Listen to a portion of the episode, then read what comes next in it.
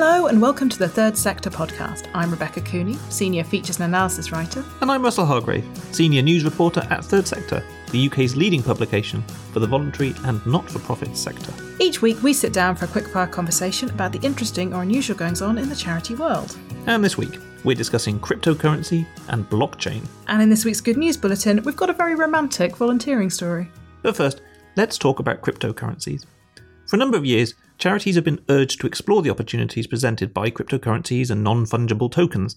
In 2018, a report commissioned by the think tank Charity Futures, titled Nothing to Lose But Your Chains, argued the charity sector was behind the curve and missing opportunities in the cryptocurrency landscape.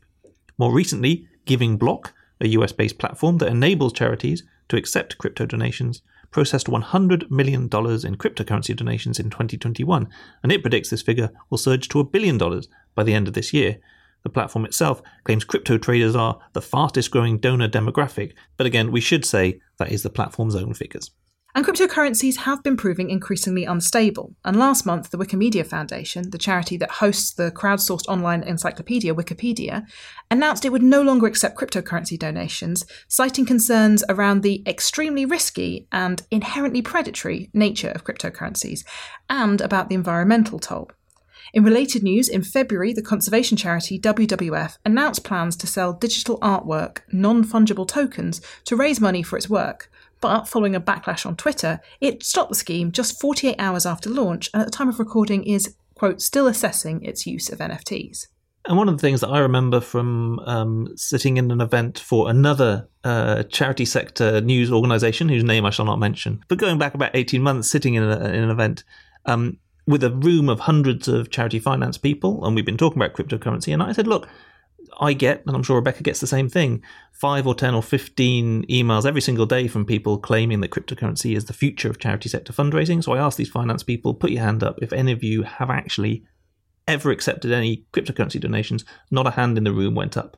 So a lot of noise, a lot of potential, I'm sure, but also not actually a huge amount going on on the ground at the moment.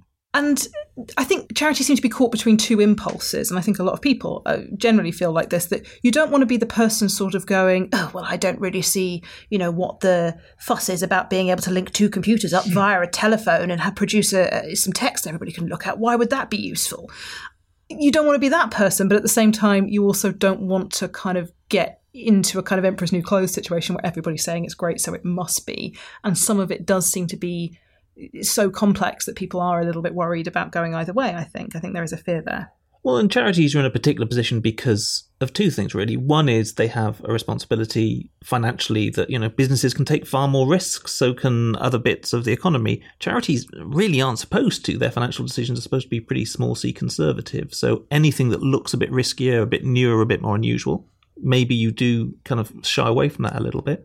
And also, look, finance people at charities are the same as finance people everywhere. They don't like things that look very volatile and certain, where they can't forecast. You know, you talk to any accountant or finance experts, they're talking about five and ten year forecasts and predictions. They don't want to get involved with stuff where the lines are going jiggly jaggly all over the place on the bar chart because they just feel very nervous about it. That's how all the finance people feel. Charity finance, exactly the same. Yeah, and that must be very frustrating for people within charities who do want to see innovation.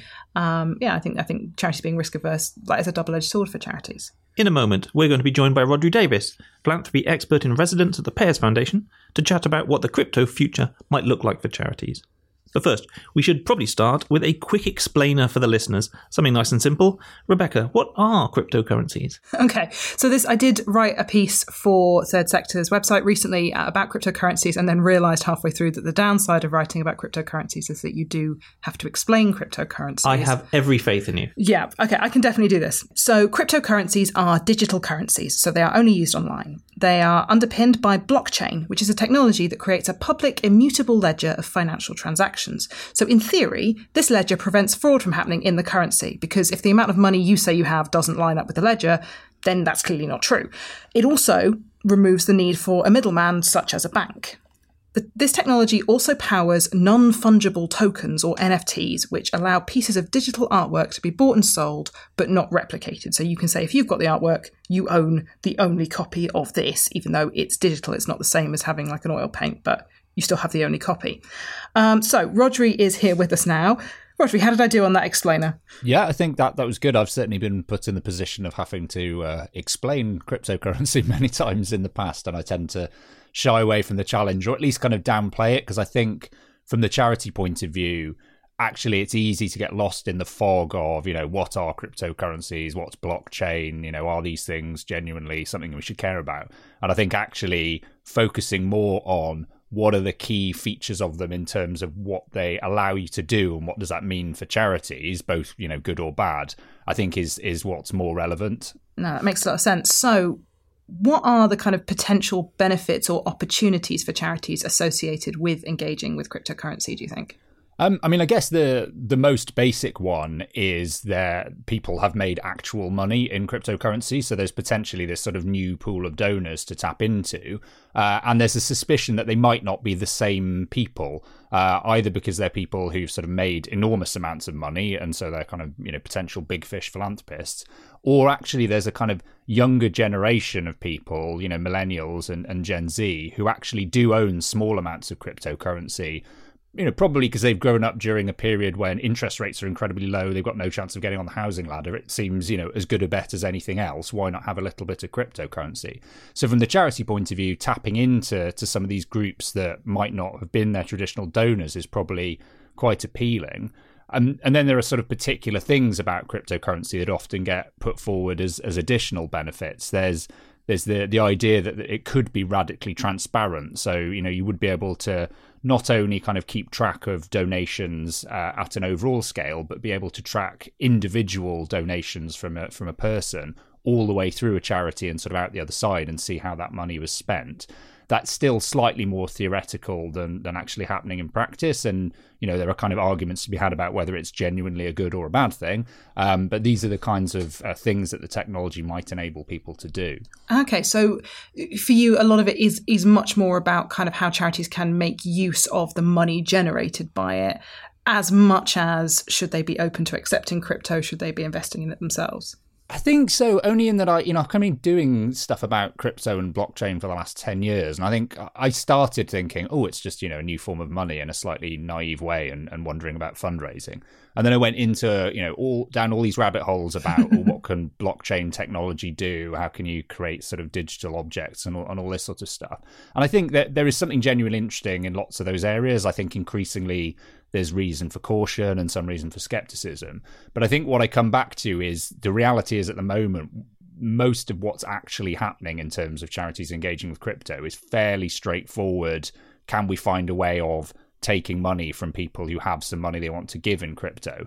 And to be honest, in most cases that I've seen, not even taking crypto necessarily, finding ways of using intermediaries to to be able to allow donations to be made in in crypto, but then just turned back into normal money as quickly as possible. So from the charity's point of view, they're barely even really touching the crypto world. And you and Rebecca have both outlined sort of potential, really, uh, what this relatively new mechanism of money is and how charities could approach it. How much real demand is there out there? Has there been a lot of engagement from the charity sector, or is it all more or less theoretical at the moment?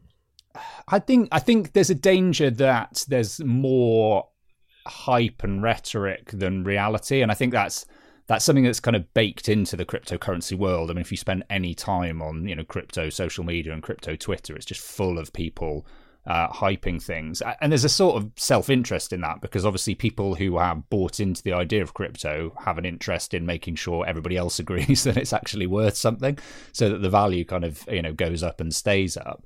I think from what I've seen from the charity's point of view, I get a sense that you know there are charities that have genuinely kind of dipped a toe and made a success of it and managed to to kind of land some fairly kind of hefty donations as a result. And and you know if they've done that in a way where they've gone into it with their eyes open and they know what they're doing good luck to them. I think you know it's successful fundraising. I think the fact that we still see the same small handful of examples going around and around year after year suggests to me that it isn't necessarily a huge phenomenon um, I think maybe there's a bit more of it going on in the US than in the UK.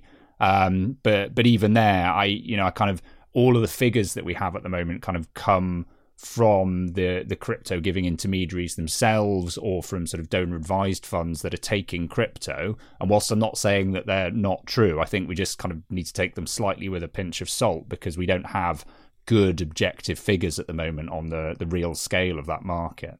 Yeah that, that makes a lot of sense. And um when we were talking about uh, when we sort of spoke previously for for the article I wrote about this previously, you were kind of saying like this is something that has been around for 10 years and we've been discussing the potential of it. And and one thing that really struck me was you just said okay but we don't seem to have moved past that talking about the potential stage yet. We're still kind of going oh yeah no it could be really big. And it is interesting that none of that has started to happen in quite the way that you know say after 10 years of social media the landscape had radically changed like with previous sort of technologies that have changed the world the uptake was a bit quicker and the kind of the, the blossoming of that potential was much quicker. Yeah, I, no, I totally agree, and I think you know the thing I find odd in a way is that I, I some of the stuff I was writing and saying about crypto, you know, eight or nine years ago was relatively speculative at that point. But I thought, oh well, it's only a matter of time before somebody makes this happen. And you know, things there about kind of radical transparency or using crypto in order to get money to places in the world where it's difficult to do that because financial infrastructure infrastructure is lacking, or and things like that. And it has happened in sort of isolated cases and at a sort of small scale. But I think where I've seen people working for quite a long time on platforms or, or, products that are trying to sort of make this stuff happen in reality, either nothing has really come of it, or they've managed to get it at best to a kind of minimum viable product stage. And then in many cases, what I've seen is people actually move on to a different technology and decide that, you know, blockchain is actually really kind of clunky and over engineered for the sorts of problems they're trying to solve. And I think there's a slight sense that apart from the bit that's just cryptocurrency and how can we tap into it because it's money, all the other stuff, I don't know, I'm I'm coming around to thinking that there isn't necessarily that killer use case at the moment, and maybe blockchain is slightly a kind of solution in search of a problem when it comes to charities. And do we think charities are seeing a big consumer demand, so demand from donors to engage with cryptocurrency, do you think? Um, I don't know. I mean, how many charities? I, I think in in quite a few of the cases where charities have ended up making a success of taking donations in in sort of Bitcoin or Ethereum or any other cryptocurrency, it probably has been driven by supporters in the sense of they've been approached by existing or new supporters who say, "Look, we we've got some of this cryptocurrency that we would like to give to you." Probably because for most organizations, otherwise the the time it takes to to get the knowledge required to even sort of engage with crypto and and to sort of think through the risks isn't worth it you know necessarily because it's not it's not you know the size of the prize isn't that apparent. Whereas if somebody says look we've got 10 grand that we want to give to you and if you can just make it possible for us to give it in bitcoin we will do that maybe that makes it worth going out and sort of setting up the mechanism for for doing it. So i suspect it is kind of driven by by the by the donors. But whether that that suggests a sort of mass upsurge of demand from from donors across the board i'm not sure i've seen signs of that so far one other thing that might be suppressing demand as well is some of the controversy around this stuff. So charities haven't engaged a huge amount um, from the sounds of things, and then where some have, it's been to issue warnings. So the Wikimedia Foundation recently talked about cryptocurrency being risky, and they described it as inherently predatory. What do you think they're alluding to there? Well, I think yeah, the, the Wikimedia Foundation story is really interesting. I, I, mean, for a couple of reasons. I mean, one is that they were one of the earliest organisations to kind of get on board with crypto in in the first place, um, and you know they're sort of part of that world of internet freedoms and and kind of you know digital civil society. So it seemed natural. And and also the adoption of crypto in the first place was driven by the fact they have this kind of not unique but quite unusual highly democratic structure where people who are involved in the wikimedia foundation sort of vote on on things and they go along with with the majority. And i think that's what drove them in the first place to to get involved in crypto way back when. But it's also the thing that has led to them getting out again because um, there was a sort of grassroots campaign from within people involved in the Wikimedia Foundation who were quite concerned about cryptocurrency and quite skeptical about it. Uh, and that was was what led uh, to them getting out. And I think you know those concerns that they alluded to. I think they talked about environmental impact and general scamminess, which was a phrase that I liked. I think on the environmental impact, this is something that I think increasingly charities and the public are aware of, which is that uh, cryptocurrencies and particularly blockchain technology in in its current form, or at least in it's a slightly technical thing, but the bit of it that relies on uh, proof of work consensus protocol, which is one way of making blockchain work, um, is very, very energy intensive by design. Uh, and so it uses vast amounts of, of, electricity. Now, there are other ways of, of doing uh, blockchain that are much less energy intensive, but they're not the norm at the moment. So I think a lot of uh, organizations are wary of getting involved in Bitcoin for for that reason, if no, you know no other reason. And I think in terms of the general scamminess, again, that's this is part of the problem. I think even if there is something genuinely you know interesting and worth exploring about cryptocurrencies and blockchain technology, as soon as you get into that world, you realize quite how many charlatans there are and fraudsters and people kind of you know selling their their new token as the next big thing that's going to solve X, Y, or Z. And it's uh, you know it's quite dispiriting. And I think for for charities, maybe they just sort of feel as though they're better off out of it because it it just feels like a world they don't really want to get involved in. Hmm. And how much do you think, as well, as well as that kind of fear of sort of yeah, of like you say that there, there are kind of scams, there's a lot of uncertainty, um, is also about the potential for reputational damage of being involved with with crypto. Yeah, I think there is that, and I think I think it's a couple of different things. I think um, you know we've already seen, for instance, you know WWF uh, got involved both in sort of um, wanting to take cryptocurrency donations, but I think even beyond that, they were quite proactively exploring creating their own non fungible tokens or NFTs, uh, and they put out you know quite a sort of positive press release about it earlier this year, or maybe towards the end of last year, uh, and got a lot of pushback from people making the point that you know as an environmental organization it was really not acceptable for them to be endorsing a technology that was seen to be so detrimental environmentally. And also, I think in terms of the way they designed their non fungible tokens, there was this.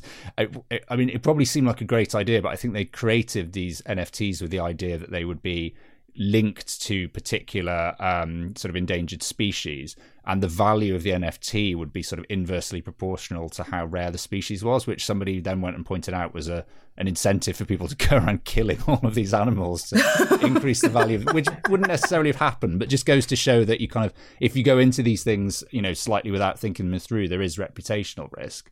Um, and then I think more broadly, even for organisations that don't feel as though they'll be held to account on environmental grounds, there are just other questions, um, I think, about particularly whether or not you can genuinely be confident that you know where donations are coming from which is you know a, a, challenge always for charities to make sure the kind of the sources of wealth that that result in donations being made are ethically acceptable.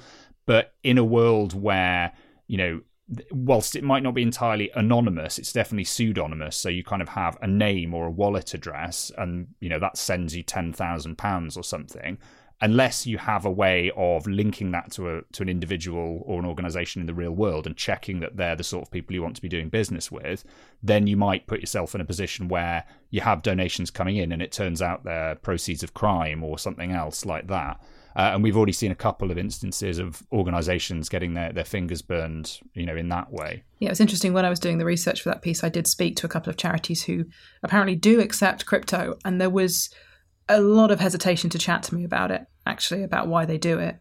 Um, and I, I think part of that was only really one person in the organization knows much about it and they're not around. But some of it, I think, was I don't know, I want to shout too loudly about this in the sector press, uh, which I thought was interesting. Because like I, I, wasn't coming at, at, it from a point of view of you're doing something wrong. I was like, can you tell me why this is worth engaging with?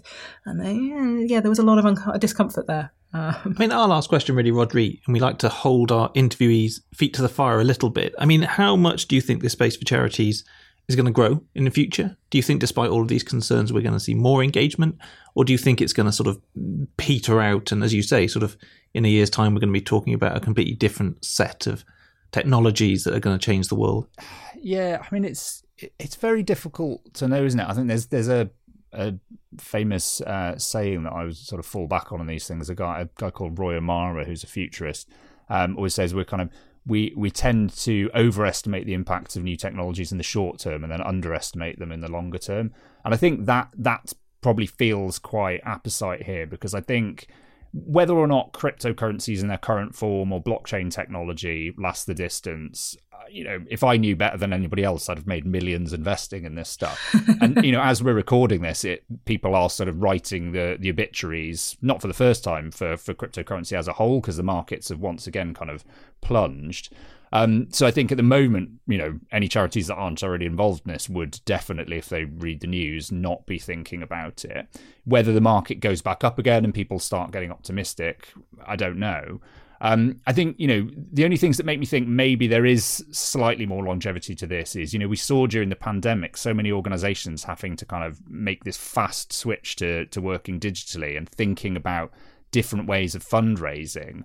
And some of that was about just doing the stuff you would have been doing offline online and you know kind of turning big uh, fundraising events into online events. And that's great. But i think also quite a few organizations took the opportunity to experiment with genuinely new forms of digital fundraising including crypto. And i wonder whether some of them sort of found actually opens up these you know potential whole new pools of donors.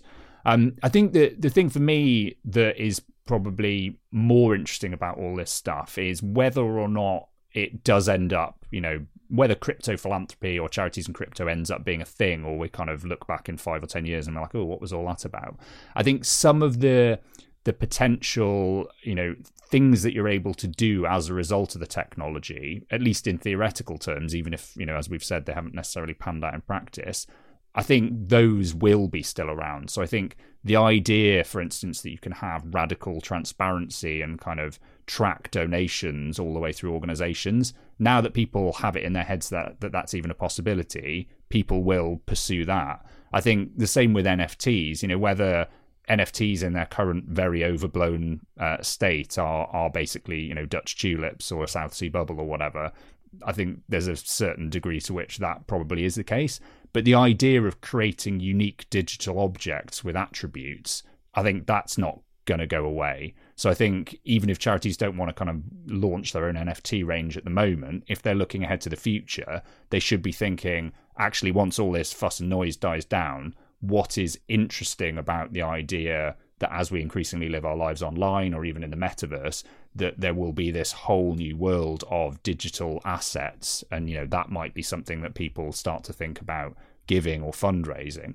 Um, so I think if we can get away from the immediate heat and noise and think, you know, a bit longer term about uh, what some of the sort of affordances are in terms of what they'll enable you to do, then we start to to latch on to what's actually interesting. Yeah, it's interesting you mentioned the metaverse there because if you talk to some fundraisers like uh, Lisa Harwood, she's like, "Oh, never mind this crypto nonsense. This is yes, that's yesterday's thing.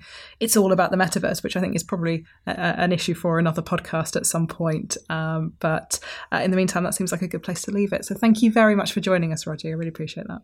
Great, thanks for having me.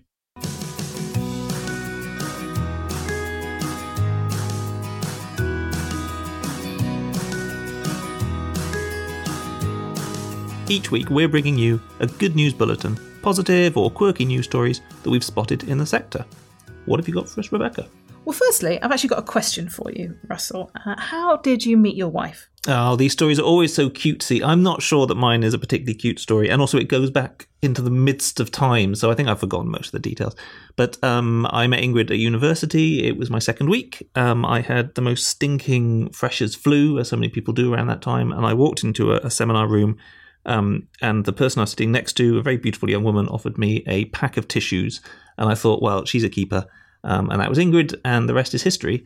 Um, she did later tell me that it was more a sort of a sympathetic gesture because I looked so pathetic rather than kind of love at first sight. Um, but uh, from there, you know, a lot of work went into that from the pack of tissues onwards, and um, and it's been happily ever after. Um, what that about is you, incredibly Rebecca? sweet. I'm just going to say that Is it? Is it not pathetic? Yes, but that doesn't make it not sweet. Um, so I'm, I'm pretty sure I've, I've probably told this story on the podcast before. Um, but yeah, I met my husband through online dating, uh, as one does in the modern world. Um, I signed up to, back in the day, it was Guardian Soulmates. Uh, uh, so it wasn't one of the kind of apps. Um, and I went on three dates with three different people, and he was date number three, which makes me absolutely insufferable for my friends who are currently wading through the absolute slough of grimness that is online dating or can be online dating because I'm just like, yeah, yeah, you go for a couple of drinks and then boom, love of your life is there, problem solved, and you just marry him, and that's that's that. And I, I think people, there are people who want to strangle me when I give up dating advice, so I don't. Of Um, course, what I really want to know is what happened on dates numbers one and two. What was the road not travelled? But um, but those those guys are still wandering around the desert somewhere, feeling that you know their lives aren't worth living because it all slipped through their fingers. Well, right? well, yeah, yeah. Uh, there, there is a story, but definitely for another time. Uh, otherwise, this show just becomes Rebecca's dating life.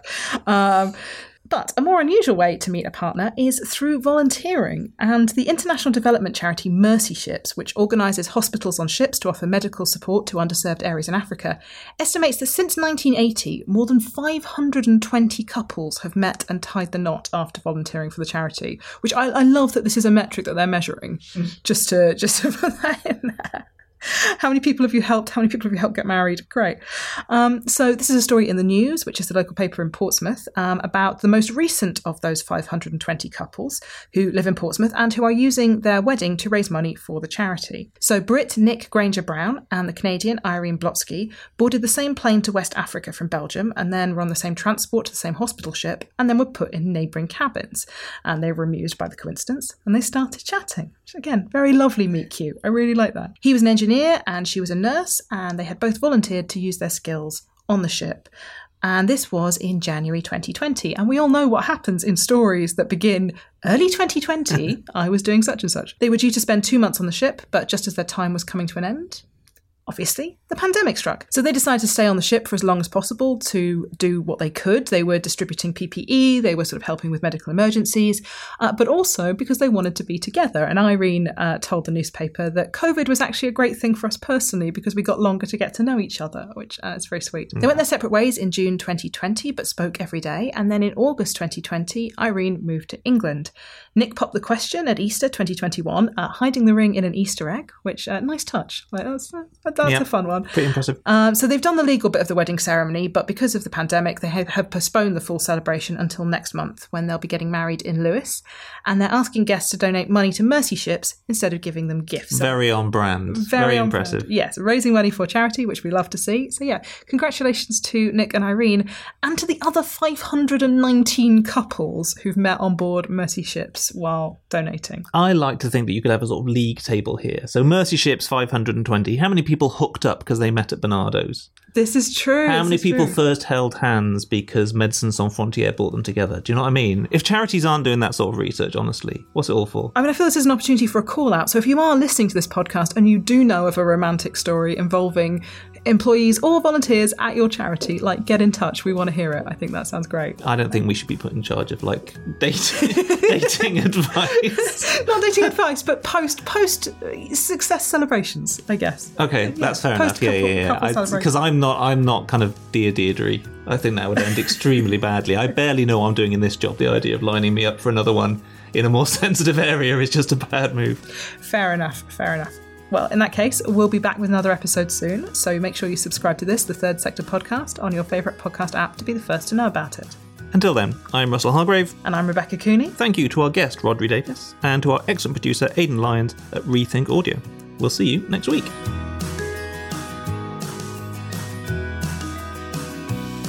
Okay, so uh, just sorry, a quick little coda addendum to this story. Uh, we finished recording, and then our producer Aidan looked at us and went, "Why are there no puns this week?" And then proceeded to list off some puns that he'd been sat there coming up with. So, in honour of, of Aidan, uh, first one which I particularly like is uh, starting an ox family. Very nice. Um, he wanted to know what was happening to the British Love Heart Foundation. That's my favourite. I think that is excellent. He also suggested that if things go really, really well, then you might be able to make the children. Making the children rather than save the children. Yep, excellent. Fab stuff. Anyway, we knew it wasn't complete without puns. Imagine coming in here without uh, without any puns. I know, I know. Sorry, that is that is a failure on my part, and I will I will do better next week. I promise.